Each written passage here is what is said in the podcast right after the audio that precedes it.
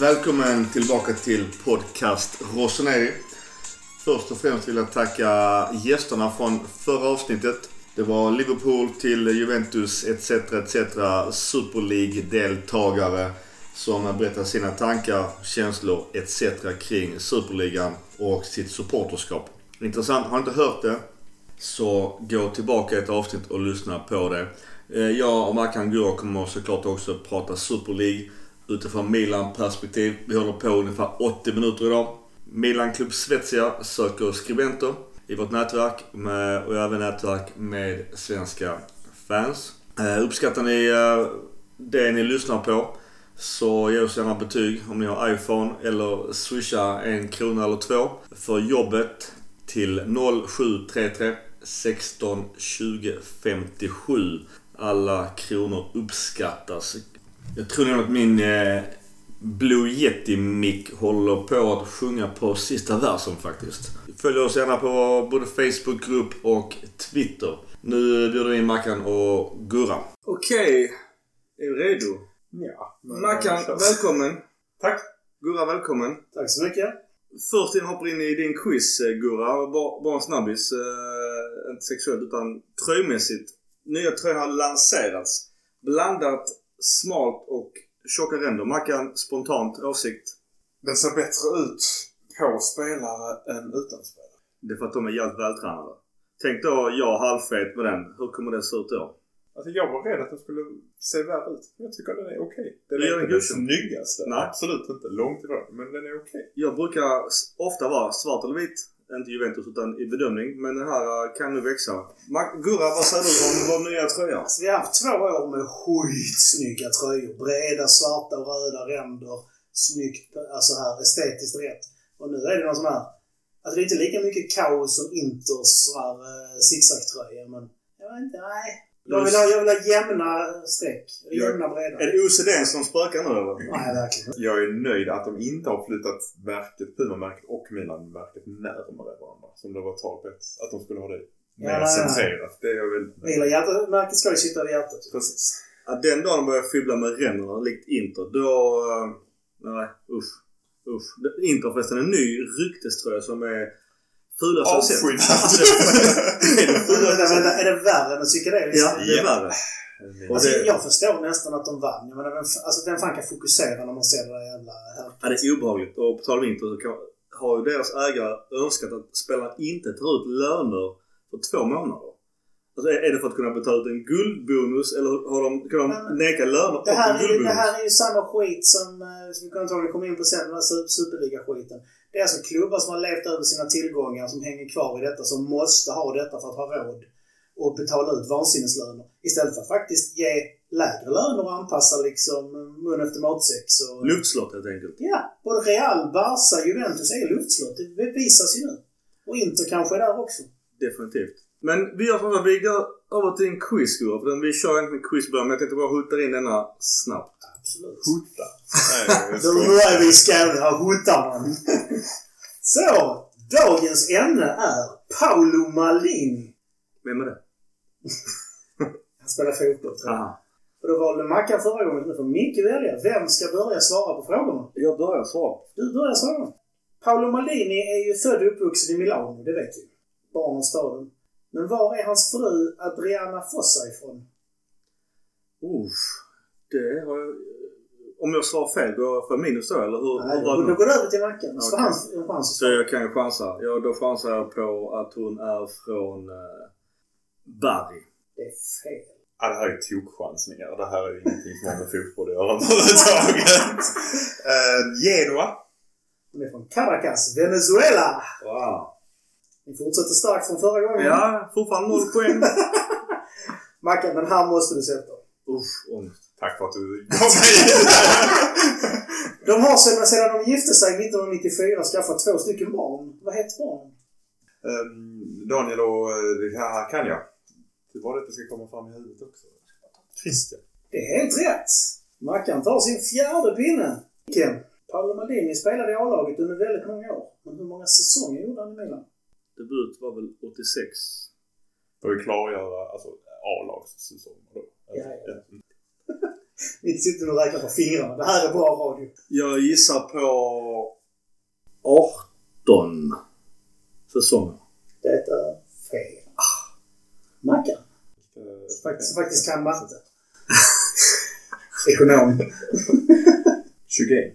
Han debuterade 1984 och gjorde 25 säsonger. Åh oh, jävlar. Mm, det är hyggligt imponerande. Jävlar. Mackan. Under de 25 säsongerna så spelar han i totalt sex olika tröjnummer. Nämn tre av dem. Svårt.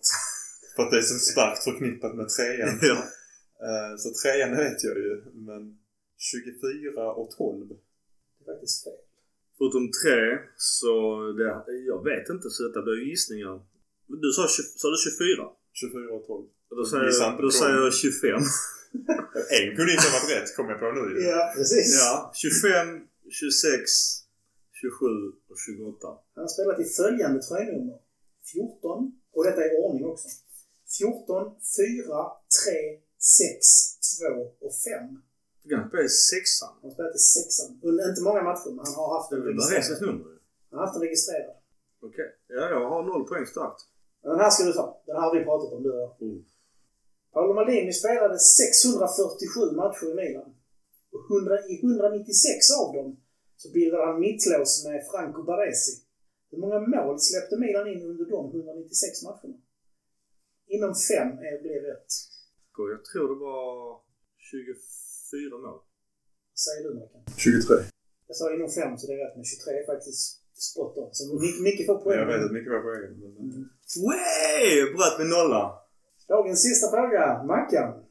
Daniel och Christian, som vi pratade om innan, spelade ju också boll i Milan. Och i Presto 1913 spelar ju eh, Christian då. Daniel spelar i Milan och Christian spelar i Presto 1913. Vilken nummer spelar de i? Jag bara gissade på tre bara för det. Och Daniel? 27. Det är helt rätt! Nej, det var i sig kanske inte jättelång Nej. Han hade haft annat nummer hade jag inte haft med i frågan kan jag säga. alltså Daniel Maldini spelade med 27 och Christian Maldini spelar i nummer 3.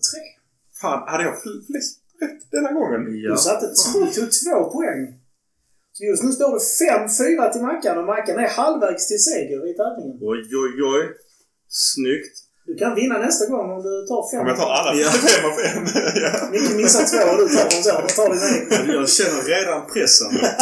Det är tur att... Jag tror inte du behöver vara orolig. Det är skönt att ha ett avsnitt emellan när jag har min quiz. Så jag hinner andas lite. Nog om sköna quiz. Vi glider över på matchen. Nu var det ett tag sedan så jag tänkte vi, vi tar eh, de här tre matcherna med blandat resultat lite kortare så har vi fokus på Juventus. Ta, ska vi ta Super League först? Jag hade ju samtal med eh, internetkollegor om eh, ja, Super League. Gurra, du la upp en jättebra artikel i vårt nätverk Milan Club Svezia och Artikel. Jag skrev en krönika själv. en krönika. Och är det fler som vill göra det så kontakta Milan Club Svezia. För krönikor de söker även numera skribenter. Ärofyllt uppdrag. Så kontakta Milan Club Svezia om ni vill skriva på deras eh, plattform och vara med i vårt nätverk. Nu har det kommit ut. Alla lag har dragits ur ganska snabbt. Eh, Super League, eh, tanken kanske var god beroende på vad man tycker och tänker om det. Däremot så var väl tillvägagångssättet det sämsta jag har sett på den nivån. Tanken är inte god. Det är klubbägare som vill minimera sin egen risk och ta bort det sportsliga i det hela. Jag sa vad jag tyckte rätt bra där, men det är helt förkastligt att ta bort det sportsliga meriter och så vidare. Man kan tycka vad man vill om Uefa och Fifa och deras korruption.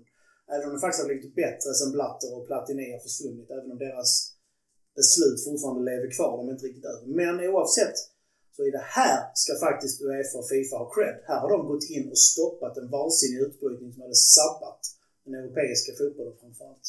Någonstans är det magstarka i det hela det är att deras egen procent har ju fått en jättelöneökning på detta och det, det är också pinsamt tycker jag. Uefa ska man också någonstans ha med sig att det är faktiskt det är smuts på ett annat sätt. Där jag någonstans bara, om vi backar just till Superligan och alla vet de klubbarna som är med än så länge är faktiskt fortfarande Juventus, Real Madrid och Barcelona kvar. Det blir intressant att se vad som händer. Många lag vill ju säga att klubbarna skulle bli bestraffade.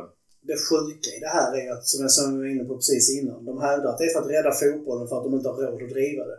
Men Real betalar ju alltså för en spelare som ligger på landslagsnivå, betalar de typ en miljon pund i månaden. Är det inte så konstigt att de får ont om pengar?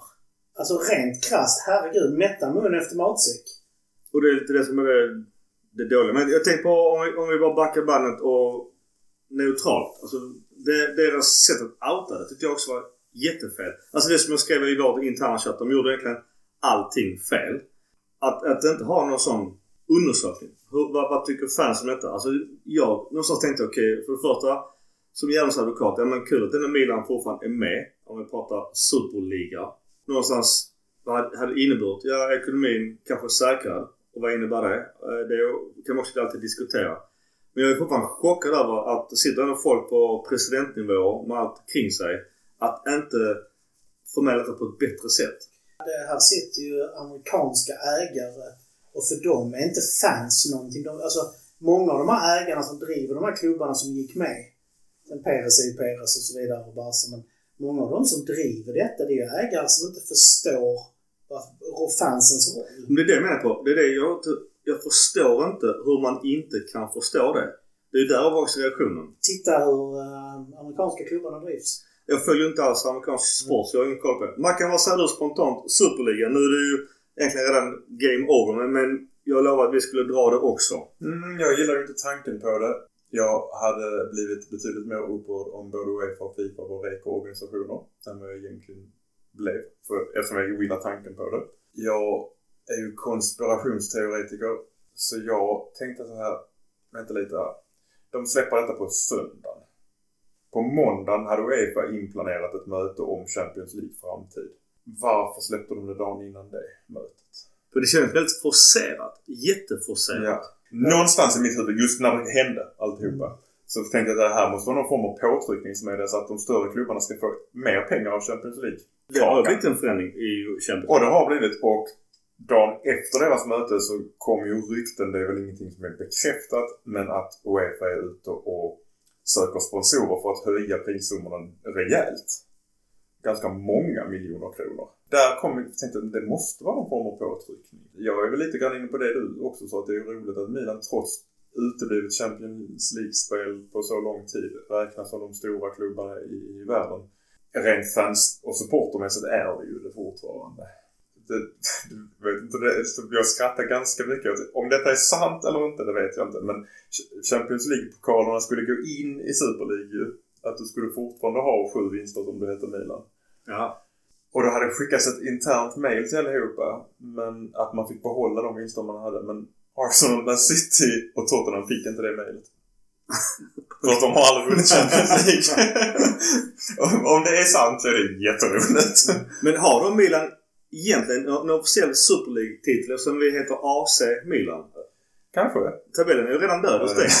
Sen är det så att det stod, och jag har inte lusläst det här, men om bara 70% av klubbarna i Super League gav upp tanken så skulle den upplösas automatiskt. Och nu är det i så fall bara tre kvar och har mer än 70% gett upp tanken. Så ja. egentligen finns den inte längre. Jag har haft för mycket att göra med amerikanska ägare i sport och så vidare för att förstå att för dem är fans bara en, en annan kund. Det finns ingen supporterbas fans är kunder som kommer och går. Mm. Det är så de ser på fans. Men visst tanken slog mig där, man inte vet är det för liksom att förbättra villkor. Men då, då skulle de ju inte stannat kvar. Nej, de har gått ut direkt. Okej, nu ändrar vi Champions League-konceptet. Det har blivit lite bättre för de stora klubbarna. Rätt mycket sämre för exempelvis Malmö FF som nu alla kommer att spela Champions League igen med det här nya formatet.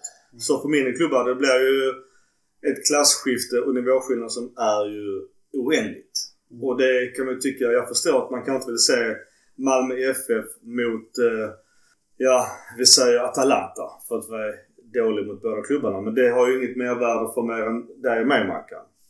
Eh, gemene man kommer inte sitta och se den matchen. Så jag förstår att, att Uefa gör sitt och även Superligan hade sin tanke kring det. Men Alltså allting har blivit så jävla fel. Alltså, det blir så jävla fel utfört. Och någonstans har jag tänkt så. Det, det kan inte vara så pass slipade människor som är så jävla dumma. Problemet är att Peres är så arrogant. Många kompisar som inom Real som pratar om det också. För honom så är Real kronan på verket. Och alla vill ju se Real varje vecka och betala pengar. För att han ska kunna leverera en bra produkt så måste han ha alla de här pengarna och ge de här lönerna. Han lever i en sån här bubbla. Om det inte var för att göra någon påtryckning på Uefas möte dagen efter. Varför valde man den tidpunkten? Jag tror det var för att få bort fokus från den. Att få snackets. Jag blev ju jätteorolig för Milans del hur, hur truppen och ledningen som eventuellt inte var informerade överhuvudtaget om det här, hur skulle det påverka dem? Jag tyckte det påverkade oss i två matcher efteråt. Ganska tydligt. Verkligen. Andra lag också faktiskt. Jag skulle säga att i princip samtliga klubbar med något undantag tappade i alla fall poäng omgången efter. För fansen gick ju bärsärk. Så Och till med all rätt. England, Ja. ja. ja, alltså jag skäms att två klubbar jag håller på var med i det här vansinnet. Och sen så bara, om vi, om vi tittar igen på hela idén, att ta bort det sportsliga. Vem vill se Barca och Real och alltså bara stormöten hela tiden? Det tar ju bort det speciella med det. Nu när vi hade Juventus i helgen, det var liksom wow, nu jäklar. Men det hade inte blivit nu jäklar om vi hade haft, mött Juventus för tredje gången eller fjärde gången i ligan den här säsongen. Eller, eller motsvarande nivå. Utan nu blev det något speciellt. Jag håller med. Alltså, även jag hatade matchen Spezia Milan. Så är det ju ändå den här charmen att ja, men det, något lag kommer gå på pumpen mot exempelvis Spezia. Ja, är det någon så skulle ju alla Super League-lagen fortfarande spela i den nationella. Till- det var deras tanke. till en början, Ja, ja. ja deras tanke. Men det hade jobbats bort. Ja, kanske. Jag vet inte. Jag, jag, som sagt jag är negativt inställd till tanken i grunden för jag håller med med er. Idrott utan supporterkultur är vansinne. Jag har också försökt ställa frågan till olika fans. Dels i förra avsnittet till olika supportrar för andra klubbar.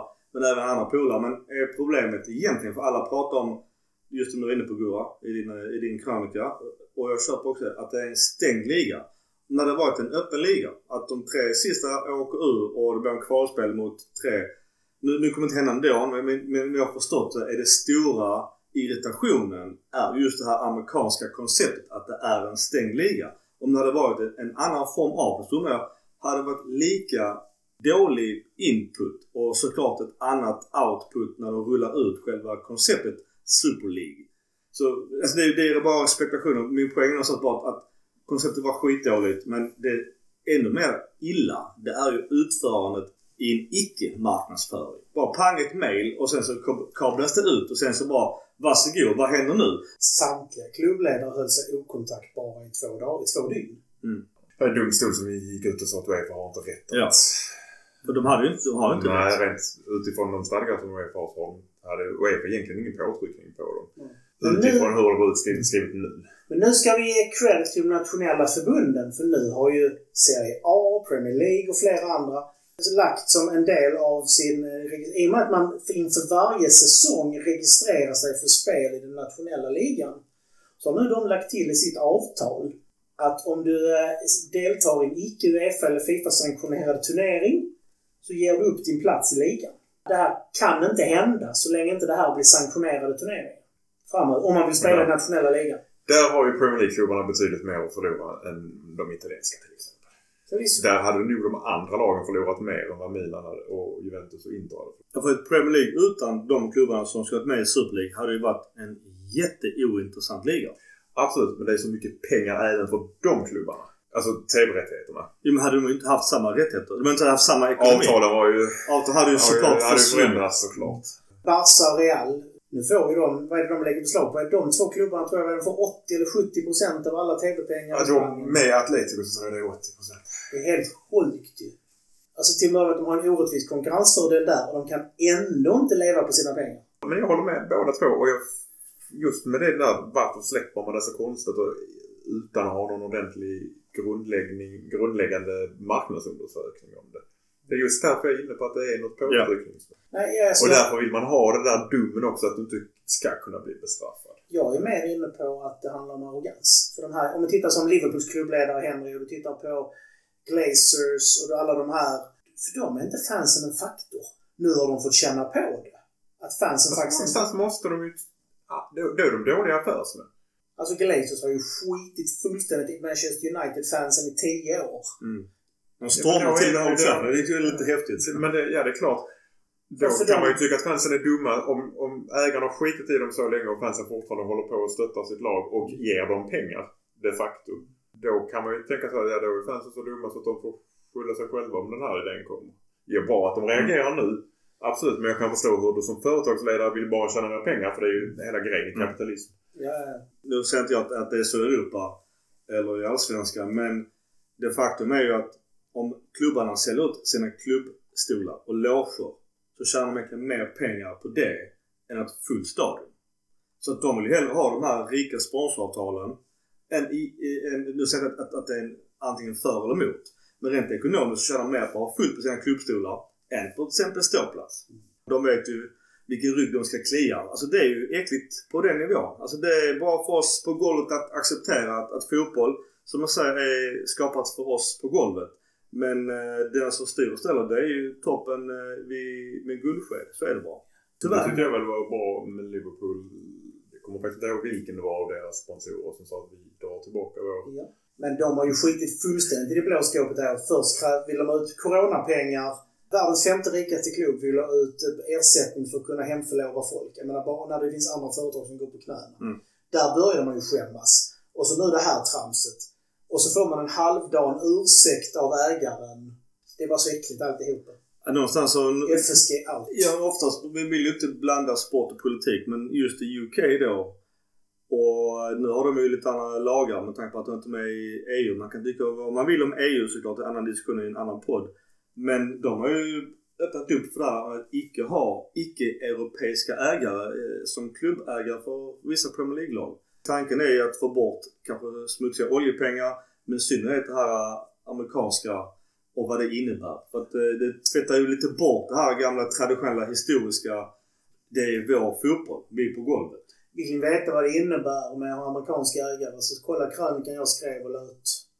Eh, Jag går igenom det ganska detaljerat där. Milan klubbsvets ja. Innan vi ska, ja. Däremot är Juventus fortfarande kvar. Nu, ska vi, vi, vi, vi tar inte till season än, det är tre finaler kvar. Men eh, det var lite kul om Donnarumma kan vara klar för Juventus Juventus blir utkickade ur Serie A. Eller ännu mera missar Champions League och, och det skulle vara klart både med han kanske och Hakan. Vi kan, vi kan bara nämna att eh, klubbarna har nu gått med på en viss, eh, vissa sanktioner, betala pengar till ungdomsverksamhet, lite grann om nästa års Europapengar och framtida jätteböter om man hittar på någon sån här dumhet igen. Där kan man ju också då till, tycka att det är en ganska liten påföljd Men det är från rätt, Uefa. men det är rätt schysst markering. Ja, det är en markering men Uefa vill ju inte bli av med laget. Ja, klart Nej, inte. nej. Det här visar att okej, ni gjorde ett snedsteg. Nästa gång, då svider det. Okej, en gång, ingen gång. Två gånger, en gång, gång liksom. Någonstans måste vi också komma ihåg, och nu menar jag inte att vi ska utvecklas på det här sättet, men fotbollen kommer ju behöva utvecklas. Jag är inte riktigt så gammal så att jag kommer ihåg vilket ramaskri det var när Champions League Min, mindre än vad man tror, för folk var glada för de pengarna som kom in. Men det var ju tisdag onsdagsmatcher. Det var ju, jag minns Lennart Johansson sa det att det var ju skitsvårt att eh, implementera. Ja. Den marknadsföringen var hopplös. Och det hade han velat göra flera år innan. Så Lennart Johansson är ju kungen bakom Champions League. Som sagt var, inte rätt tanke men jag förstår att fotbollen måste utvecklas. Jag tycker det kan finnas andra sätt. Uefa kanske borde ta tag i det bättre. Är det något som jag på något sätt kan uppskatta i amerikansk idrott är ju lönetak kanske. Inte precis samma sak som i USA, men kanske ett lönetak som beror på din omsättning. Så att de rika klubbarna kan få vara rika, för annars hade de inte gått med på det. Vi är ju inne på det allihopa nästan varje gång vi pratar agenternas eh, avgifter.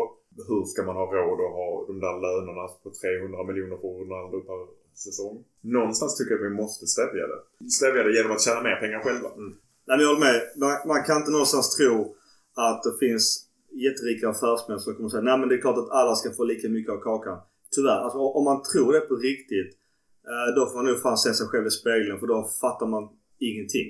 Och det är väl något man får acceptera att ja men de kommer aldrig släppa från sig makten. Som likt vissa politiker, vissa länder etc. etc. Det kommer, så är det bara. Utan det gäller att förhålla sig till att det blir fortfarande en hyfsad balans bara. Precis. Och om man inte förstår det eller, eller naivt tror något annat. Alltså jag är ledsen att säga det men då är det, då blir det livet jobbigt en vacker dag. Du kan, men det är väldigt svårt att gå tillbaka i utvecklingen så som den är påbörjad. Mm. Med ägare som vill tjäna pengar på klubbarna. Så poängen är att det går att tjäna pengar om man bara driver en klubb ansvarsfullt. Investerar rätt och så vidare. Är du smart går det att tjäna pengar. Men man behöver Ja, inte det ge kanske går att tjäna pengar. Men frågan är om du kan bli framgångsrik. Om du tittar då på klubbar, vi behöver inte nämna några namn, men det kommer stormrika ägare som inte bryr sig om pengarna. och lyckas investera så mycket pengar. Hur ska du kunna tjäna pengar på det och vara framgångsrik när du har klubbar som kan lägga upp de bryr sig inte om det går flera hundra miljoner minus per säsong. United vinner en del och de skiter pengar. Glazers lyfter ut pengarna varje år. Köper ändå in dyra spelare. Ja, Men poängen också om man då ser på jätteskärma lag som Dortmund och Atalanta och fler exempel. De gör ju, alltså det sin kanske inte rätt och fel, men det känns som att de gör moraliskt bra utifrån ekonomi och någonstans värdegrund etc. Men de kommer aldrig vinna några titlar stort sett. Visst det finns Dortmund har gjort sitt men, men jag menar den poängen tyvärr krävs det ju rätt mycket pengar. Bayern går väl rätt bra också. Bayern är ju dopad på sätt och vis. Mm. Ja. Ja, jag säger, inte, jag säger bara att det är väldigt... Jag kan förstå om man som företagsledare som köper ett fotbollslag och vill tjäna pengar på det. Och då kanske du inte vill investera de där vansinnessummorna som andra lag som har företagsägare som, eller oljeshejkar till exempel, som inte bryr sig om det. Problemet är att det här tänket törs mer och mer åt en liga där man har draftar och man har lönetak. Man skriver kontrakt med ligan och inte lagen och byteshandel och så vidare. Och det är Allt- inte det jag var ute efter. Nej, precis. Jag vill bara säga ett att det koncept så man kanske på något sätt stävjar de skenande summorna. Poängen är att så länge sånt här stoppas så blir det självsanerande. Och rent krasst ska vi hårdra det. Hade inte Real staden Madrid gått in och köpt Real Madrids träningsanläggning för några år sedan för 2 miljarder euro och skänkt tillbaka den till klubben så hade Real kursat för så de lever över sina tillgångar. Barca ligger ju på skiten nu för att de har levt över sina tillgångar. Och jag tycker det är helt rätt. Alltså jag gillar Barca, hur de spelar och sådär. Men sköter man en klubb på det viset då ska man ha det i nacken eller acceptera att man kanske har några mellanår och bygger igen. Så som gäller för alla andra. Absolut. Milan är inne i en sån stadie nu, eller på väg det- ut ur det. det jag är lite orolig för är ju att i och med den Uefas kritik, eller den kritik de har fått, så har de ju tankar på att lätta Financial Fair Play. Jag förstår varför de har fått kritik för vissa lag kan göra vad de vill och slippa undan. Det är ganska tandlöst. Om vi nu Ja, bara Men har man skrivit regler med så många loopholes. Det här var en sån också diskussion som jag också bemötte den här att det är inte Uefa som, och Fifa som låter City och PSG och Chelsea och de här komma undan. Det är för att reglerna är så jävla dåligt skrivna så att KAS, högsta idrottsdomstolen som inte har med Uefa och Fifa att göra, de friar ju dem. För att reglerna är så dåliga. Vi hade nog säkert också kunnat mygla oss runt de här reglerna om vi hade gett oss in på det. För att de är så dåligt formulerade. Antingen gör man det rätt eller så gör man inte det. Om man klumpar två tankar samtidigt åt den, de här på toppen. De är ju inte korkade utan då gör de någonting medvetet. Jag kan ju omöjligt tänka mig, inte förstå så åt den lite naivt. Men de har ju sina loopholes av en anledning, såklart. Det sitter ändå jurister med den fetaste diplomen där och den största lönen. Det är klart som fan att de vet vilka loopholes där finns. Och någonstans bara så, detta här finns. Men tänkte, vi, vi ska inte gå till den så mycket i, i mycket. Super League. Utan vi, vi tar eh, matcherna och, och går vidare. Vi kan väl konstatera att eh, Super League är game over. I alla fall för, för Milan. Vi får se vad... Stående ovation. Vi får faktiskt se vad Juventus gör. Men det är deras egen skit. Juventus just nu, eh, det kan vi prata sen när vi tar matchen, men, men de mår väl inte så jävla bra. Faktum är att jag tror inte att Juventus, Real och kanske till och med Barca ens överlever ekonomiskt om de inte får in de här pengarna. Ja. Agnelli var ju sur på Elliot att eh, Milan drog sig ur så pass tidigt också. Det var ju också ett rykte. Nu fortsätter vi igen med så Ja. kommer jag på. Men Det det är mycket säga det. Det är engagerat det här ämnet. Det var ju ett rykte att Scaroni hade sagt att jag går med på det här med bara med brasklappen att om Uefa och Fifa godkänner det. Mm. Mm. Har han varit så smart är han duktig. Det är nog inte omöjligt. Då kan inte då, då kan egentligen inte Milan bli straffad. Om det finns skriftligt. Om det finns skrift. Time will tell. Ja. Nu kör vi matchen. Yes!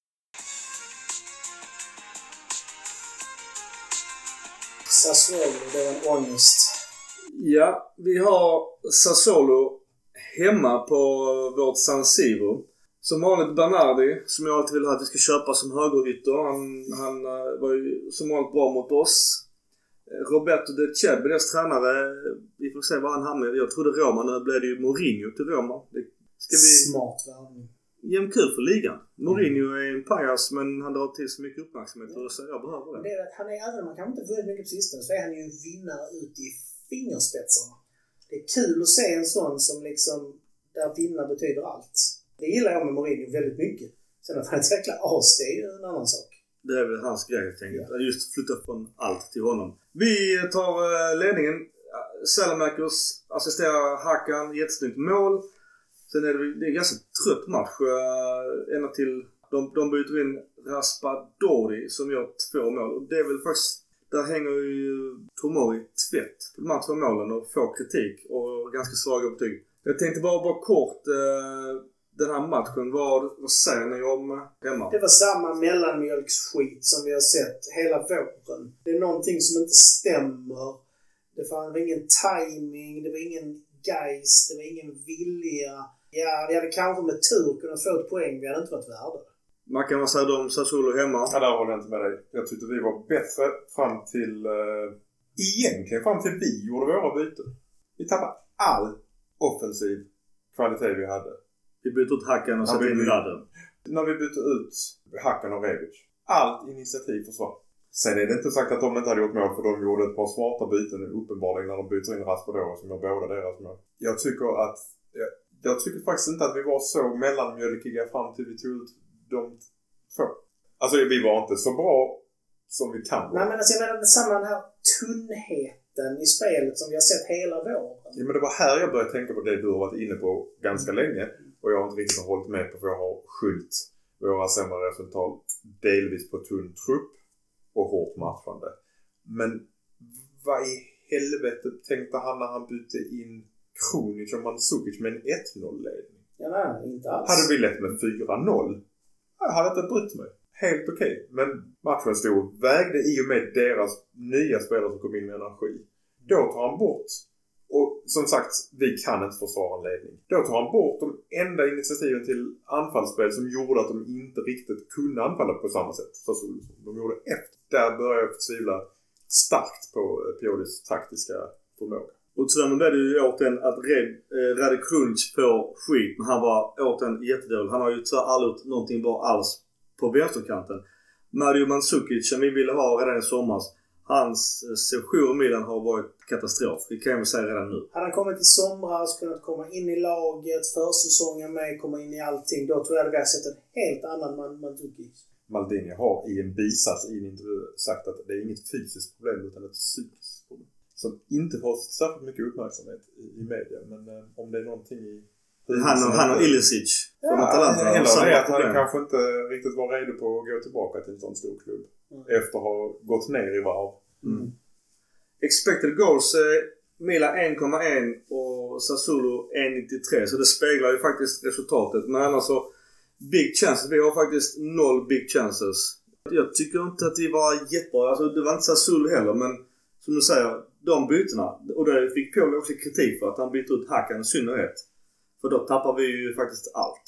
Men jag tänkte, har vi någon annan hit and shit om denna matchen bara kort innan vi lämnar eh, San Siro-spöket och återigen att vi är jättesvaga sista 25? Spinna vidare på min analys. Hitten är fram till bytet. Shitten är efter bytet. Gurra hit and shit. Sassuolo. Bort hemma. Den är svår. Att vi faktiskt ledde trots att vi var inte bra. Eh, bytena och det visar återigen det som jag sagt att jag tycker Pioli har tappat. Jag hade gärna sett en ny, nytt blod där på den posten. Ja, min hit är ju att där är Calabria är tillbaka med inbytt och fortsatt goda resultat. Shitten är att ja, vi tappar ju faktiskt eh, återigen hemmamatch. Återigen sista 25 hemma är ju ångest och där känner jag någonstans också så. Har, har man inte, kan man inte ringa Dr. Phil eller någon annan idrottspsykolog för det här börjar sätta sig i huvudet. Alltså San Siro-spöket. Vad fan är det liksom? Och återigen sista 25. Du var också inne på det Mackan. 1-0 är ju så jävla vanskligt eh, för Milan när vi går in i sista 25. Och där måste, alltså idrottspsykologer, alltså jag förutsätter att Milan har det. Psykologiskt är vi ju svaga. Och jag inte vad det är Mandzukic som 2021 får vi väl säga. Absolut. Hade jag, alltså återigen, 21. Definitivt. Vi går raskt över till Lazio borta och något bortafacit. Och Sato vill jag ändå ge en liten känga för att eh, han var ute på varbilden och tittade på ett av målen här. Han vägrade ge oss frispark innan deras 2-0 mål. Han får inte ge dig frispark. Ja, jag vet, men det återigen, jag, jag förstår, vi pratade också om det. Och jag förstår inte varför han, varför han tar var på den. Alltså det, det var ju inte aktuellt för rött. Det fanns, Jo. ingen, nej, det fanns inte chans för att det skulle vara ett rött kort. Lyssna nu. Det, det, det han går ut och kollar det är för är det rött? För att som det kan, det hade kunnat vara en stämpling. Hade den stämplingen varit farlig eller träffat, för Lazio-spelaren sätter ner foten precis framför hacken. Hade den träffat eller gått in farligt, då hade det kunnat ha rött kort där och då hade det inte blivit mål. Men nu var det, nu, nu var det inte det. Det kanske på sin höjd var gult och det får han inte ta retroaktivt på det viset. Därför kunde han inte göra någonting. Och sen om det var frispark, ja det var vi allihopa överens om. Men det får du inte ta på VAR. Det, jag tycker det är en jättekonstig VAR-diskussion. Alltså det, återigen, där det var konstigt. Och sen så, ja vi kan inte diskutera reglerna. Men, men jag, jag vill säga att jag tycker det är jävligt konstigt för att jag säger inte att Milan var värda ett piss. Vi var utspelade. Punkt. Men jag, jag tycker att det är jävligt nackigt och, och, och satt och ser situationer han, han väljer att inte blåsa där. Och där, där blir det 2-0 och där är matchen per automatik Ja, död. han kanske skulle tagit en frispark där. Det är en helt annan diskussion. Men så fort han tar till VAR, då är det rött kort eller inget alls i det läget. Mackan, vad säger du annars? Lazio borta. 3-0 till Lazio. Ja, katastrof. Jag tror inte det var... Måste jag hitta en hit så är det väl Kessie. Var bra. Igen. Drog ni virket? Kessie är ju bäst det här året utan, utan tvekan. På tal om virket. Ja, vi har flest virke. vi har mest virke i hela ligan. Ja, det är vi mest... eh, Klen tröst. Är det för Ja. nu ska bygga en ny stadion? Precis. Nej, jag tror att vi ligger väldigt högt upp i hela Europa också. Jag tror att det var något lag i Tyskland som hade mer. Men vi har 20 ri- ribbel och stolpträffar än så länge. Och det är ganska mycket. Det är jättemycket. Två är eh, Hellas Verona på 18. Inter har 16. Udinese och Spezia har 15 tillsammans med Turin också. Och Napoli 14. Juve Atalanta 13. Så att de eh, 20 i virket. Ja, vi hade ju behövt dem. Som mål. Nej, men alltså stolpe och ribban är svårare att träffa. Det är mycket mindre än målet. De får ett halvt poäng. Det sjuka är trots då att vi utspelade med all rätt 3-0 så expected goals har Lazio 1,63. Vi har 1,84. Vad är den matematiska formeln bakom expected goals? Ja, det, Farliga chanser som um, hade kunnat eller förväntades bli mål. Utöver det som blev det. Jag så tänker, vi har 60% bollinnehav. Räknas det in? nej, det är inte expected goals. Nej, det är bara liksom chanser. Det, det, det känns konstigt för så många chanser tyckte inte vi. Innan faktiskt just deras 2-0 mål så tycker jag Milan var spelmässigt ganska okej. I- Ja, ja. Men sen annars är det, det är som eh, Piolo sa att de fick ju matchen precis dit de ville. Ett tidigt ledningsmål, backa hem och sen kontra. Lite sådär uh, Inters futsal-taktik. Om Hackan hade gjort mål istället för att prickträffa Reina i, efter 20 sekunder. Ja. Så hade det ju varit lite skillnad. jag. Mycket om. Immobile gör det ju sjukt bra. En strut. Korea hade ju lekstuga. Fy Jag fan tyckte duktig han nästan. Korea var bättre. Ja, tycker jag också. Shit vad han är snabb i sina eh, vändningar alltså. Och då är Tomori inte långsam. Hit and shits. eh, Mackan eh, Lazio borta. 3-0. Kessie hit. Shit 3-0. Gurra hit and shit på Lazio. Olympico. Ja, Kessie är ju hitten som vanligt. Och shitten är att det här sura vattnet uh, började ruttna. Så här, om man tittar inför säsong borta mot Lazio. Det är ju inte den matchen Ja. vi tror vi ska vinna. Ja. Nej, vi ska i alla fall igenom en match. Det gjorde vi inte. Vi var inte där. Nej. Nej, jag håller med. Och jag, det är lite det här eh, Super League-spöket kanske. Den matchen var ju min shit var ju återigen Theo Hernandez och hans försvarsspel. Det var uh, bland det sämsta jag sett återigen. Vilket försvarsspel. Ja, lite så.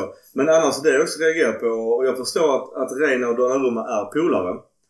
Och det är jättefint om att lagkompisar. Jag var menar på att om ni ska tjoa och kimma efter 3-0 i röven.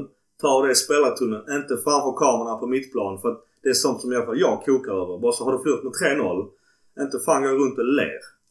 Ännu mindre när det som man, vi tappade faktiskt efter Lazio. Vår Champions League-position. Vi hamnade plötsligt femma i tabellen. Efter varit som varit to- topp två i 32 omgångar i stort sett. Och då, jag, tycker det är jävligt smaklöst när man samtidigt har en agent och han själv kräver en lön som är eh, astronomisk. Det är Jag har funderat ganska mycket på detta. Och om det hade varit två lag som du inte har några känslor för överhuvudtaget. Om du har så två spelare som känner varandra och har spelat ihop gör en sån grej. Jag tror inte jag hade reagerat på det då. Inte jag heller, men det är för att jag är så jävla förbannad. Jag var Ja. dels förbannad av insatsen. Sen förstår jag, alltså, och det är ju väldigt mycket symbolpolitik i att göra en sån här grej. Framför kamerorna när det har varit diskussioner om din Mm. förlängning och du precis har förlorat. Och du kanske inte har. Donnarumma kanske inte ska belastas alldeles för mycket för den förlusten. Men han gjorde kanske inte sin bästa match heller. Nej. Vi fick på en domarutbildning en gång eh, så här att om, spelarna kommer fram efter matchen och pratar och skojar så ska vi ta den diskussionen då, även med vinnande lag eller förlorande lag. Och då sa de det. Alltså vi är människor, vi kan inte stänga av allt. Och det är samma sak där. De är skitgoda vänner och så vidare. Jag stör mig inte där för fem öre för det här är proffs. Det här är, det här är yrkesmän. De har känslor, de bryr sig. Men de är samtidigt proffs i det här. Det här sak och person. När, de går ur matchläge så blir de människor. Det är det jag menar, det är symboliskt. Att du gör det framför kamerorna. Jag tror det är det som stör dig. Jag tror inte de reflekterar. De gör inte det, men de kanske Ja. gör. För att för dem Jag är kamerorna alltid där oavsett hur de... Ja, men du får se, Italien är ett land där sånt spelar roll. Man kan vrida på det på, till det oändliga. Jag personligen, jag var så förbannad av matchen så och det var faktiskt första gången under det här kalenderåret, eller även egentligen från sen Genua hemmaförlusten 2020. Som du behövde köpa en ny TV. Ja, typ. Alltså lite så. Nej, men jag, jag, jag, Därför de är ny TV. nej, jag har inte ny TV. Men jag, Att ta fram den Men- gamla. Ja, men jag, jag, var, jag var ledsen efter matchen för, för att vi var så utspelade och helt plötsligt var vi på femte plats och bara så Fan också! Helt plötsligt så kanske den här säsongen blir katastrof. Det är ju också beroende på att man har haft hopp om någonting bättre. Mm. Eftersom vi har legat så högt uppe innan. Inför säsongen trodde vi kanske inte att vi skulle ha en Champions League-plats sådär garanterad. Jag håller med. Jag tycker de kan göra det efter kamerorna sex. I alla fall, vi eh, studsar tillbaka mot vår kompis Filippo Inzagis 4-4-1-1 Benevento hemma. Och då vinner vi äntligen på San Siro. Det kändes som det var evigheter. Då återigen gör Hakan mål och Theo Hernandez efter mycket om och men. Här har vi expected goals 3-15. De har 0-96. Vi har 57% boll. Det kändes som att det var som så fan. San Siro hemma, det börjar närma sig sista 25 igen. Dr. Phil är inte på plats. Eh, kommer vi eh, tappa detta till, till kryss?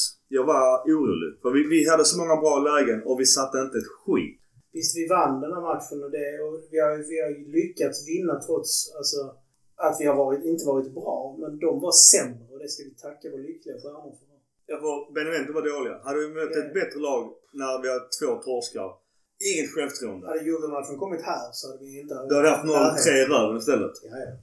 Eh, vår vän Lapadula, han var rätt jobbig. Hade en cykelspark som kunde bli ett drömmål som tar Hernandez i ögat typ. Så han, han fick ett pluspoäng på den i alla fall. Vi spelar Ibrahimovic är tillbaka. Han, han och Hakan hade lite ordväxling. Eh, det var ju diskussion också, lite sandlådnivå att vissa eventuellt skulle avföljt Zlatan efter den här matchen. Eh. Men Zlatan var ju skitsur på både Hakan och Leao och inte passade och tog dumma skott eller vad det var. Han stod och skällde ut Hakan. Hakan kom in och hade kunnat slå en superpassning och hade läge men istället valde han att skjuta ut utanför eller vad det var. Och valde märkliga passningsalternativ och drällde med bollar och Zlatan accepterade inte det. Han skällde ut dem utan dess like. Och det började kännas som de här var lite gnälliga. Ja, vad säger du Mackan om Zlatans vrede på Hakan och Twitter etc. etc. Ja, alltså det där är ju bara hittepå. Jag undrar varför de här diskussionerna alltid kommer inför en stor match. Varför kommer det till media då? Alltid sådana grejer. Tutto Sport, Turin. Det är inte första gången det kommer rykten om att Chalanoglu har avföljt Zlatan. Tror ni Zlatan bryr sig? Han har typ 50 miljoner följare på sitt Instagram. Han sköter fan inte det själv ens. Han har ju folk som gör det åt honom. Och om Zlatan har någonting emot Hakan så hörde ni allihopa att han sa till honom. Jag tror inte han är rädd för att prata med Hakan i omklädningsrummet. Nej, Jag tror inte Hakan är redo att svara. Nej, det tror inte jag heller. Jag tycker det är rätt att Zlatan poängterar när någonting blir fel. Mm. Jag sa det i vår interna chatt. Han var lika förbannad när vi inte gjorde 5-0 målet på Arsenal på hemmaplan sist vi spelade mot dem i Champions League när vi ledde med 4-0. För han vet att varenda jäkla mål kan betyda någonting. Vår målskillnad är inte jättebra. Behöver jag fler. Sen kan man ju poängtera att hans prestation var ju inte den bästa heller. Han hade Ja. väldigt många lägen som han i normalfallet gör mål på. Eller passar så att någon annan gör. Så Hakan får gärna skälla på honom också och jag tror han hade tagit. Montipo gör by the way en jättebra mål, äh, match i Beneventos mål ska sägas. Men jag håller med dig. Zlatan borde faktiskt själv gjort två baljor. Och det är alltid lätt att så argumentera. Ja men vad fan leverera själv istället för att stå och skrika bara. och allt det där. Men blir laget bättre eller sämre av att Zlatan har sitt kroppsspråk och allt och det? Det kan man också diskutera i det oändliga. Men poängen är fortfarande som du är inne på Mackan. Zlatan är ju en supervinnare. Och det är som jag säger också, jag är alltid för statistik. Men betydelsen av Zlatan och mycket det han gör på plan, det syns inte i statistiken. Allt då från de här, hur positionerar han sig vid hörnor, offensivt, defensivt, hur triggar han igång människor. Som jag har sagt tidigare, han höjer kanske varje spelare 1% vilket innebär att laget i sig ökar 10%. Varför tror ni Milan har förlängt med? För att han är så jävla viktig för Milan. Jag tror vi kommer värva in en toppanfallare också.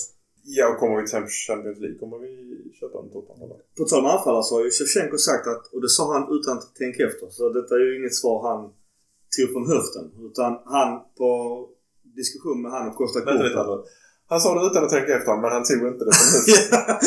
det, det, jag skulle, det jag skulle säga är att han tog det väldigt självklart och han var helt inne på Belotti. Han ska Milan köpa.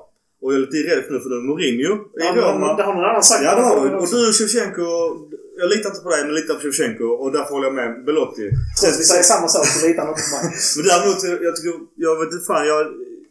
En lång story kort. Vi får ta Silly-avsnittet i, i sommar hoppas att vi kan prata Champions League-värvningar då. Men Mourinho i Roma vill ju ha både Renato Sanchez och Belotti och det jag menar röst för de två vill jag ha i Milan. Kör eh, Milan Champions League har vi ju en stor fördel. Vinner vi dessutom nästa match mot Torino och placerar dem ännu längre närmare nedflyttningsstreck. Vann inte de senast? Men om vi lyckas få Ja. dem neråt, då finns det ännu större chans att vi kan... Belotti är väl dessutom en Milan-supporter enligt ryktena. Jag vet inte om Shevchenko sa detta för att just Belotti har själv sagt att han hade Shevchenko som idol i Milan. Så det, det kan så att man ger tillbaka, jag vet inte. Men vi tar silly i sommar. Det är därför vi pratar inte jättemycket heller nu idag om varken Hakan eller Donnarumma. Malini, vår, vår kompis, har ju sagt att de inte har förhandlingar just nu utan de får vänta in de här tre finalerna. Så det, det, det gör vi också. Men jag ska säga en sak om Hakan. Varför får han så mycket skit? Vill folk att han ska göra under varenda jäkla match? Ser ni inte hur dåliga vi är utan honom? Äh, Gurra förresten, var du hittade shit mot Benevento hemma? Hitten var att eh, de lyckades vara sämre än vad vi var. Och eh, shitten var att ja, vi, vi, var, vi vann. Även om vi lyckades nu lyckades vinna. Men ja, vi, det var, gjorde vårt jobb och det var skönt. Min shit är att vi återigen, som jag sagt i varje avsnitt inför varje match, efter, eller efter varje match, att vi är så jävla ineffektiva. Vi borde haft 5-0 och spett på lite målskillnad för det kan bli avgörande i slutändan. Nu får vi se hur det går efter tre matcher till här. Men ineffektivitet är ju slående och eh, tyvärr bestående. Hitten är ju att vi vann ju eh, Trätt Söt och, och bröt San Siro-spöket och kunde faktiskt leverera även sista 25.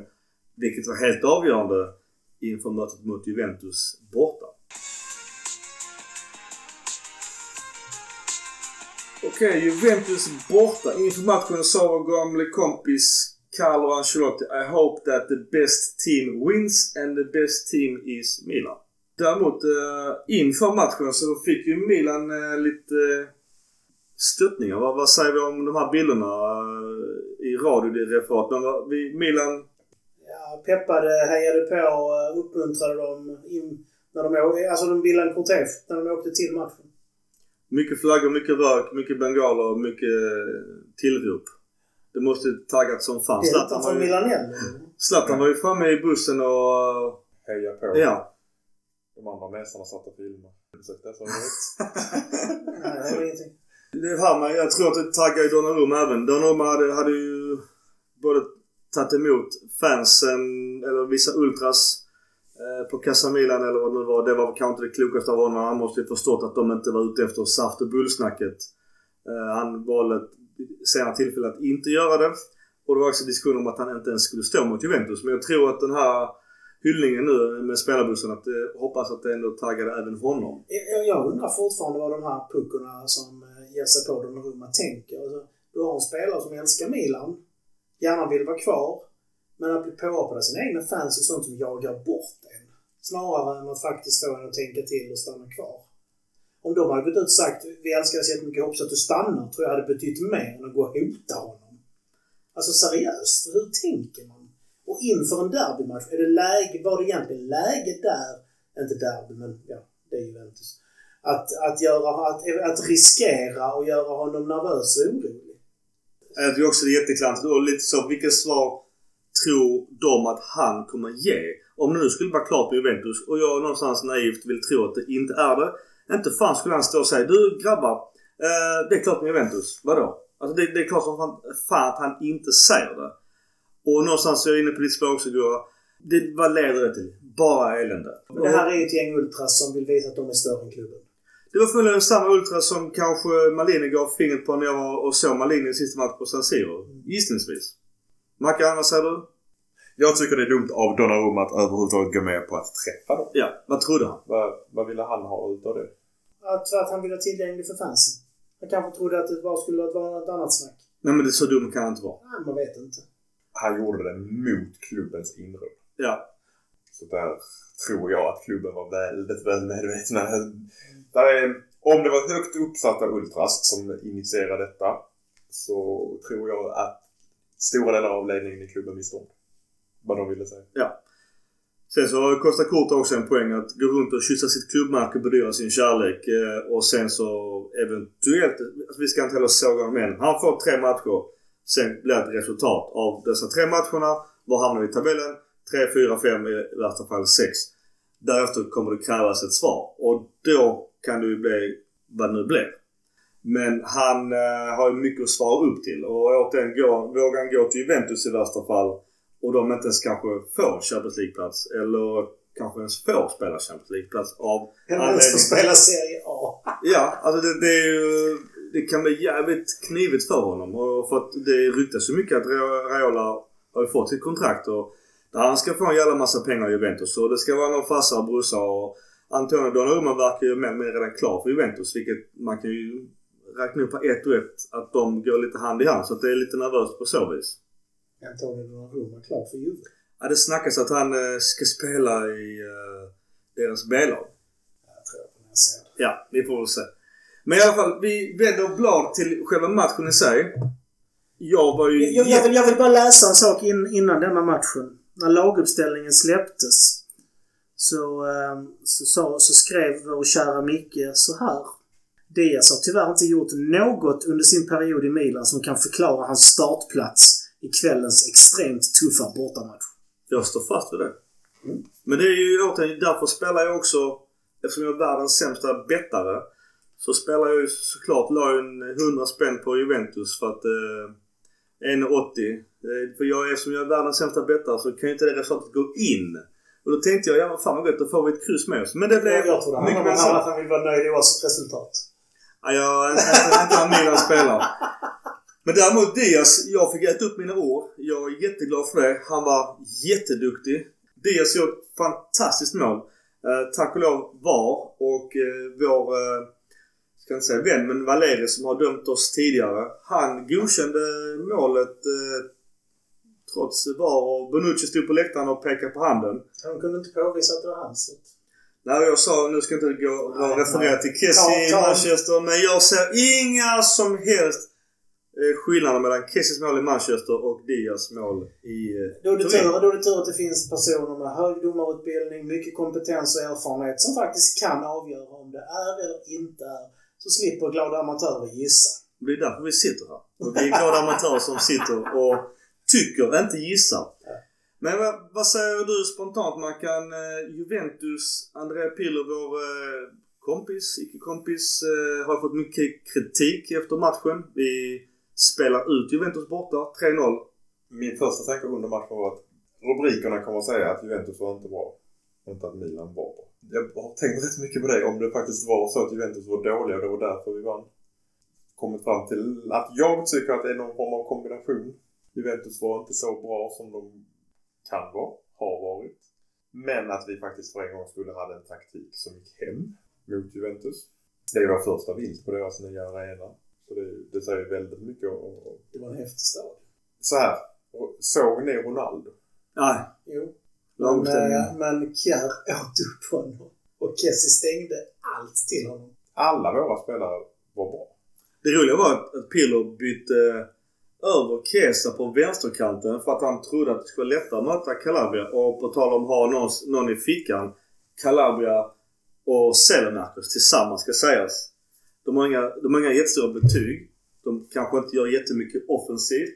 Men rent defensivt hade de en lekstuga med Sandro och Chiesa. Det var Mm. stängt. Det var hur hur naiv är han? Chiesa hade ju haft lekstuga mot en Hernandez som klarar av Exakt. Som han hade förra matchen. Ja. Det var ju Chiesa som avgjorde den matchen för han hade lekstuga med Teo. Så jag förstår inte vi, Pirlo måste där. vi vill tillägga att Chiesa kom väl tillbaka från skada. Absolut. Han Ja. kanske inte var helt i form heller. Eh, Den här matchen, eh, jag, eh, jag pratade mycket om mellanmjölk innan, men här var det faktiskt den här första matchen jag känner i år där vi faktiskt hade ett spel, vi hade tanke, det fanns en inställning över hela linjen. Det kändes inte tunt i den här matchen, det kändes som att vi var stabila. Vi hade ett försvarsspel, vi hade ett centralt mittfält, yttrarna tog sina ytor. Jag, jag är fortfarande ställd över, över den här insatsen och var har detta varit hela våren? Hade vi haft den här nivån på spel tidigare under våren så hade vi haft minst 10 poäng till. Absolut. Minst. Absolut. 15 kanske. Jag var med i Fredrik, eh, Fredriks Juventus svenska podcast. Och det jag lyfte inför matchen det var just Bentancours eh, betydelse på mittfältet. Att eh, han ska ju ha egentligen... han ska bli nersparkad första kvarten x antal gånger. För att det är så jobbar jag. Rätt eller fel. Men han var så jävla dålig. Och det var lite så symboliskt med Juventus denna matchen. Han slog bort bollar till inkast från passningar på mittplan. Och när inte Bentancur funkar. Eh, Rabiot är ju inte en spelare som har varit bra i serien. Han har inte kommit in i Juventus alls. Han har dyr lön. Han kommer förmodligen också försvinna.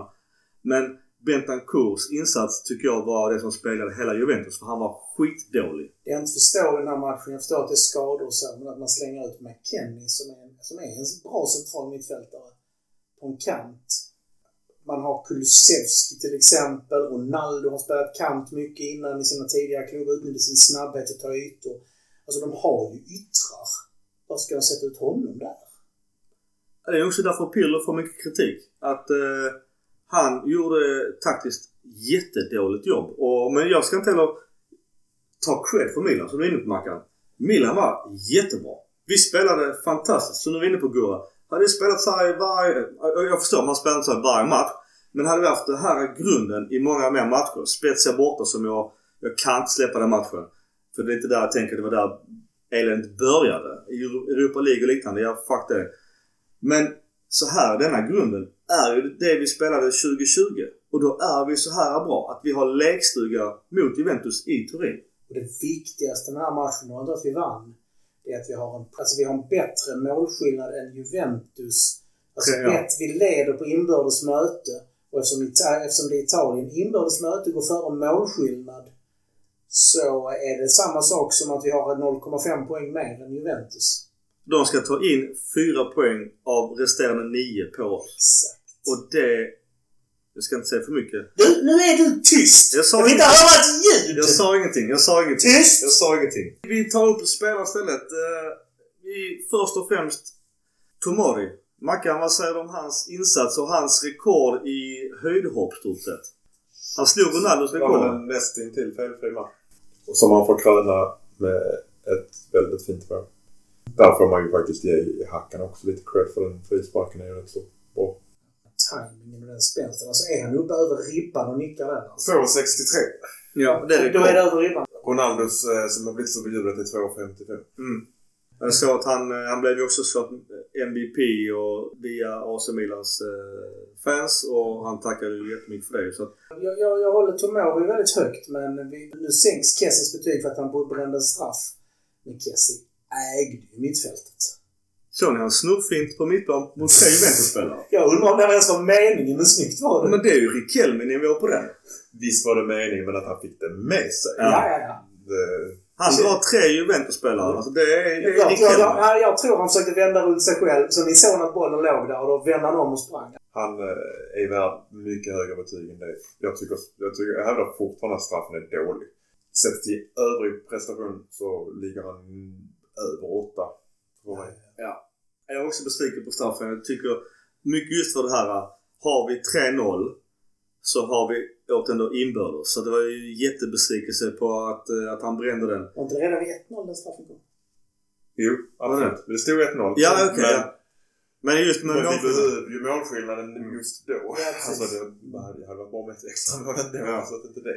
Problemet med den straffen... Nej, men jag menar på just med 2-0 hade vi ju varit even, even Steven mot Juventus. Så att inte vi hade Ja. tagit in, Ja, ja. börjat ta in poäng Nej, på då hade dem. vi lätt på borta. Nej men det, det är ju därför 3-0. Alltså jag tror de räknar 3-3. Ja, men hade vi vunnit med 2-0 så hade det blivit... De vann ju med 3. Nej men jag tror inte de ser det alltså, som Champions League-siffror. Jo, jo. Är du säker på det? På inbördes möten gör de det. Okej, men varför, varför blev det just 3-0 var så viktigt just för inbördes? För Därför att, då har vi gjort fler mål. Ja, men det spelar roll om vi fortfarande inbördes. Om vi har... Jo, inbördes möten och så har vi gjort fler mål än vad de har gjort och därför blev vi. Det räcker inte med inbördes möte då? Men inbördes möten har vi 1-1. Jo men det var det jag menade på. Det och då blir det målskillnad. Och då blir det målskillnad i de inbördes mötena. Okej, jag med. Ja, okej, jag med. Ja. Men Bra att det alltså, blev förtydligat. han, han bygger ju hela sin straffspark att han ska lura målvakten. Men Chesney ska ha banne mig och cred som han lurar Kessie. Han lurar ju tillbaka. Kessie tittar ju på Chesney. Chesney hoppfintar åt höger och, ka- och kastar sig åt vänster. Kessie blir lurad. Han slår ju där han alltid gör. Mitt i sidan där, eh, där målvakten inte slänger sig. Men nu lurade Chesney honom och slängde sig där. Jag tycker det är lite för lätt att eh, i en sån viktig match att, att inte bara gå in och dundra mitt i mål. Sen Men man... det, det är inte Kessies... Nej, jag vet. Jag vet att nej, han, han har gjort det få tillfällen. Vill du ha dunder då skulle du ha haft Zlatan slå. Det var Zlatan slår alltid hårt i nere höger. Och, det, och var Zlatan kvar på plan då? Var han det? Ja, men vill du dundra så är det inte Kessie du ska ha.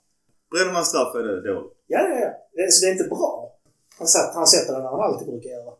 Credit till Chesney är dåligt av, uh, av Ja. Kessie.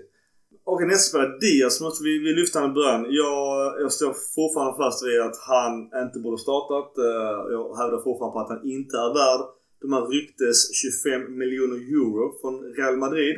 Kan vi låna honom en säsong till och de är okej med det? Absolut. Men jag tycker fortfarande inte att han är värd de här pengarna trots den här fantastiska matchen mot eh, Juventus. Hade Juventus spelat mer fysiskt, om de hade spelat mer likt Atalanta, så hade han inte kunnat göra det han gjorde. För han är för klen. Han är för klen. Nu skyddar vi honom hyfsat bra. Delvis genom att Zlatan droppar ner väldigt långt ner i plan. Och egentligen tog hans roll. Och skyddade bollen långt nere och gav honom möjligheterna. Taktiskt väldigt välgjord match också av Milan. Vad säger du om Diaz? Ja, han, han var bra vid målet. Han jobbade, slet. Eh, Fick med sig bollar, men... Han hade ett par bra chanser till. Ja. Så. Ja, alltså han... Är det han som skjuter på Klinis hand? Är det, eller var det Hackman? Ja. Det är det, är Diaz. Ja. Är det det? Ja. Han gör en bra insats. Men det räcker inte med en bra insats, för han är absolut inte värd de pengarna. Nej. Till skillnad från Tomori som är det största no-brain-köpet vi har. Liksom. Att ens diskutera, att man vill pruta på det. Alltså det är bara Det är tramsigt. ja men man ska nog vara glad att han ens har fått den dealen från början. Han, Ja. han, är- han är värd att dubbla nu. Efter den här våren. Sen så tror jag inte att Chelsea har saknat honom om ni tittar på hur de har spelat på senare tid under Tuchel. Tuchel, för fan bra han är. Men han har gärna haft in honom till nästa år. Tuchel sa att han inte vill låna ut honom. På tal om eh, Chelsea så satt ju Thiago Silva och ser matchen och kommenterar Milan som Jag är rätt så trött på Thiago Silvas eviga flörtande med Milan. Men han kommer aldrig spela Milan igen för att han är en girig jävel. Han gick till Paris av en anledning. Han gick till Chelsea av en anledning. Det handlar bara om pengar. Så att jag, jag förstår att många håller honom fortfarande högt som Milan-spelare. Men det var rätt länge sedan. Och... Men gå till PSG. Det var både han och Zlatan som tvingades bort. Jo, det var det. Men, men, men han har ju förlängt kontrakt i PSG och nu gick han som bossman till Chelsea. Han har inte gått en flis. Jag förstår att det kan vara spännande att spela ny liga och Premier League, London, allt det här. Fine. Men du har själv valt att gå dit. Du hade kunnat gå som bossman till Milan om du verkligen hade velat. Så håll inte på med det här jävla bullflörtandet. Jag köper inte det i alla fall. Kanske gillar klubben fast han inte vill spela där. Men oavsett Diaz. Men han Nej, kanske inte vill ha det. Ja, förvisso. Diaz är inte värd pengar. Det kan vara överens. Vi må- Vi måste också nämna Zlatan. Hans betydelse. Han spelade tyvärr inte 100% men han var upp- uppenbarligen så jävla taggad. Han blev tyvärr skadad. Han kommer missa garanterat eh, nästkommande två matcherna. Och eventuellt även Atalanta i sista. Det är ju ett mega super duper avbräck. Inte bara som spelare utan även som en attitydspelare. Vad, vad säger Gurra, vad säger du om matchen Zlatan och Juventus? Chiellini? Alltså, det är hemskt att säga det, men Zlatan var nog den, en av de svagare länkarna vi hade. Alltså, han, han är ju där och bara med sin närvaro drar han ju på sig, men jag tycker inte han visar så mycket. Mackan? Zlatan? Utan honom har vi ingen att slå långbollar på. Nej. Ingen annan klarar det. Och det gjorde han även i denna match. Jo, men du får tänka på Sen- att eh, du får räkna nivå och Zlatan-nivå. För Zlatan-nivå var han, var han inte var han medioker. Sen får vi också då räkna med att han faktiskt spelar skadad. Ja. Han och vårt mittfält gjorde ju att vi öppnades upp ganska mycket på våra kanter. För Juventus stängde ju mittfältet ganska bra. Men vi fick ju möjlighet att komma runt på sidorna rätt så enkelt måste jag säga. Jag tycker Zlatan var eh, fantastisk.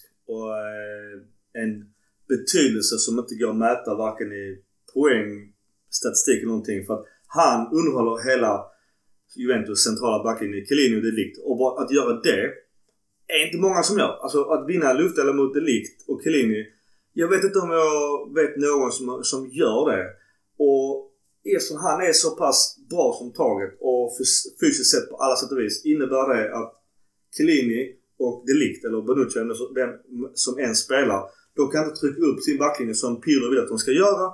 Och det är också då som Juventus är som bäst. Eftersom Zlatan är uppe så måste de hålla honom två mot en för att de vet att de knappt vinner ens två mot en. Vilket innebär att Juventus lag blir mycket längre än vad de egentligen vill spela. Vilket innebär att våra spelare Benazzo, Kessi och Diaz kan spela över deras två centrala. Så vi har tre mot två på mitten och det är därför vi egentligen vinner matchen. För då måste de ju packa inåt och McKennie och Kesa, McKennie är ju en central spelare. Vilket innebär att helt plötsligt har Selemakers och Teo, eller eh, viss man även Chanuglu, mycket större ytor på kanten. Så att jag vill någonstans se den här vinsten är lika mycket Zlatan eh, som Kessis eh, och såklart Tomori och Kjär. Alltså vår centrala linje. Den centrala linjen gör att vi vinner matchen. Ja, nej men att, att Zlatan var inte dålig, men det var inte den här Zlatan-nivån som gör det här lilla extra som vi är bortskämda med. Det är det jag vill få fram. Även om han är där, drar på sig och så vidare. Men en Zlatan i de här matcherna brukar det brukar stå mål och assist på honom också. Det är det jag menar på. att Sånt här syns inte i statistiken. Det han gör. Alltså det vill säga undanhåller en backlinje för att kunna pressa uppåt och göra ett lag tajtare. Utan han ensam gör Juventus lag som längre. Vilket öppnar upp. Alltså det blir ytor. Så att eh, alltså jag, jag skulle se Zlatan, jag vill ge Zlatan 10 poäng för den här insatsen. Men vi ser också en fin känga här nu att eh, när Zlatan går ut så är det Rebic som kommer in. Och vilket skott! Milans snyggaste mål i år. Herre min je vilka han drar på. Men där ska ju hela Juventus, både, alltså inte, kanske inte backlinjen så mycket som, som centrala mittfältarna, ha så mycket skit. För att, att han får den ytan, att han får promenera upp och sikta och bredsida in den. Ja, det är ett klassavslut. Alltså det är 10 poäng där också. Nu är, jag, nu är jag glad att han kom in och gjorde det, men här ser vi också, det vi pratade om Manducic innan. En sån här match där vi liksom behöver stänga och så vidare. Att vi då tar in Rebic som har varit lite medioker på sistone. Och inte den som är tänkt att ersätta Zlatan. Det tyder ju på att det var nog en felvärvning att han inte är mentalt. Vi byter även in med Theo Dalot i slutet mot eh, Selmakers och Benazer. Jag, måste säga Juventus, de har fan ingenting mot oss. De är jättedåliga. Jag tror någon fick göra en räddning. Som var en bra räddning dessutom. Han gick ut och plockade några också. Han gjorde lite konstiga, lite konstiga uthopp där han missar bollen. Två stycken som jag minns. Som jag faktiskt reagerar lite på i och med allt skriverier. Ja, han gör en bra räddning direkt i andra halvlek. Ja. Däremot så Nej, gör, han han, har han gör bra. räddning. Han gör räddning. Men konstigt nog den gången, nu ska man inte vara konspiratorisk, men han gör räddning så man går rätt ut eh, direkt i straffområdet. Han brukar alltid rädda och som jag eh, ut, utifrån tekniken rädda att bollen går ut åt sidan såklart. Och han är så pass bra att han kan göra det också på det skottet. Alltså jag åkte inte till Twittersnack men, men eh, annars, annars hade han en väldigt lugn afton. Dybala byts in.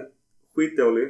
Den Kulusevski, vår svenske vän, byts in och försöker men alltså detta är inte Juventus kväll helt enkelt. Nej. Vi är Alla så gör mycket en bättre. bra aktion som smiter lite utanför vänsterstolpen. Utklassning. Äntligen så fanns det någonting där. Vi var inte tunna, vi var inte ihåliga, utan vi, vi levererade. Vi bjöd på 90 minuter fotboll. Bra fotboll.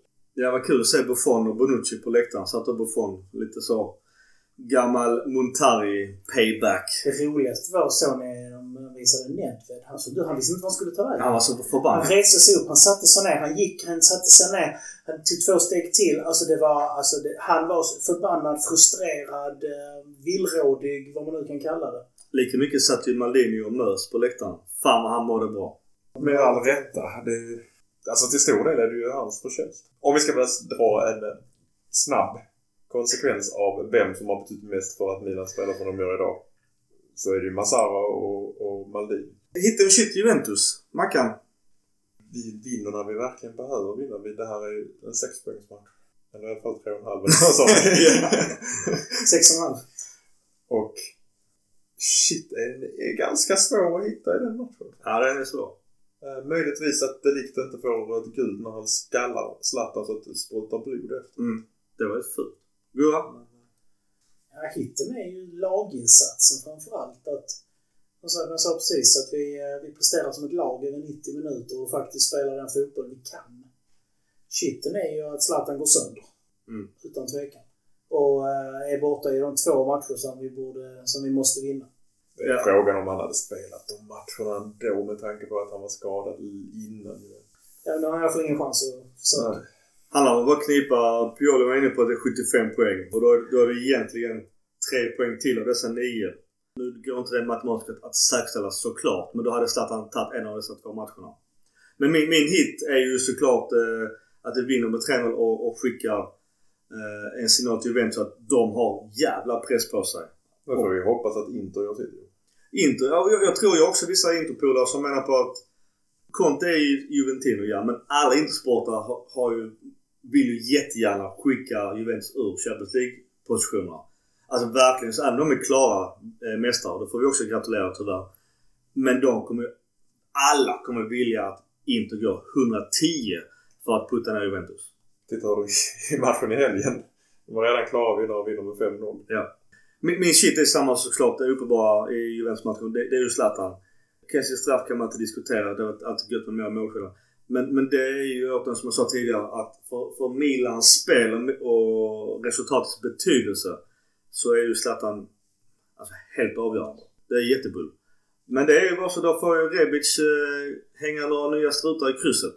Men vi lämnar Juventus. Eh, vi har tre finaler kvar.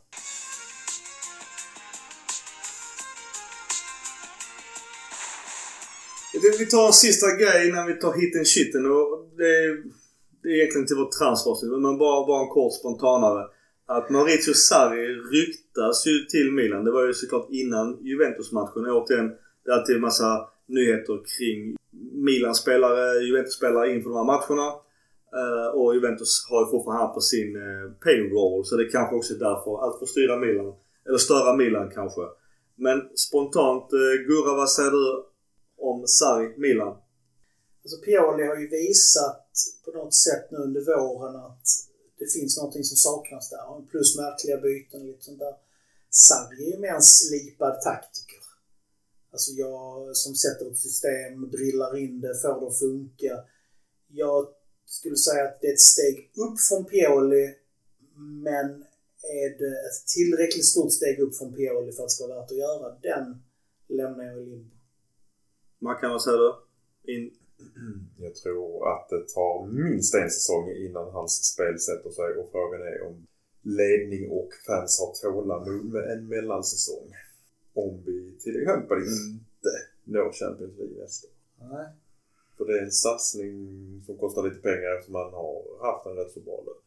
han har ju jättestor lön i Juventus fortfarande. Ja, så så får ju halvera den nästan ju. Jag ser ju hellre i så fall att vi satsar på någon som kan bygga på det vi redan har utan att ändra vårt grundspel alldeles för mycket. Där tror jag till exempel den killen som Allegri hade gjort det mycket bättre. Alltså, Direkt.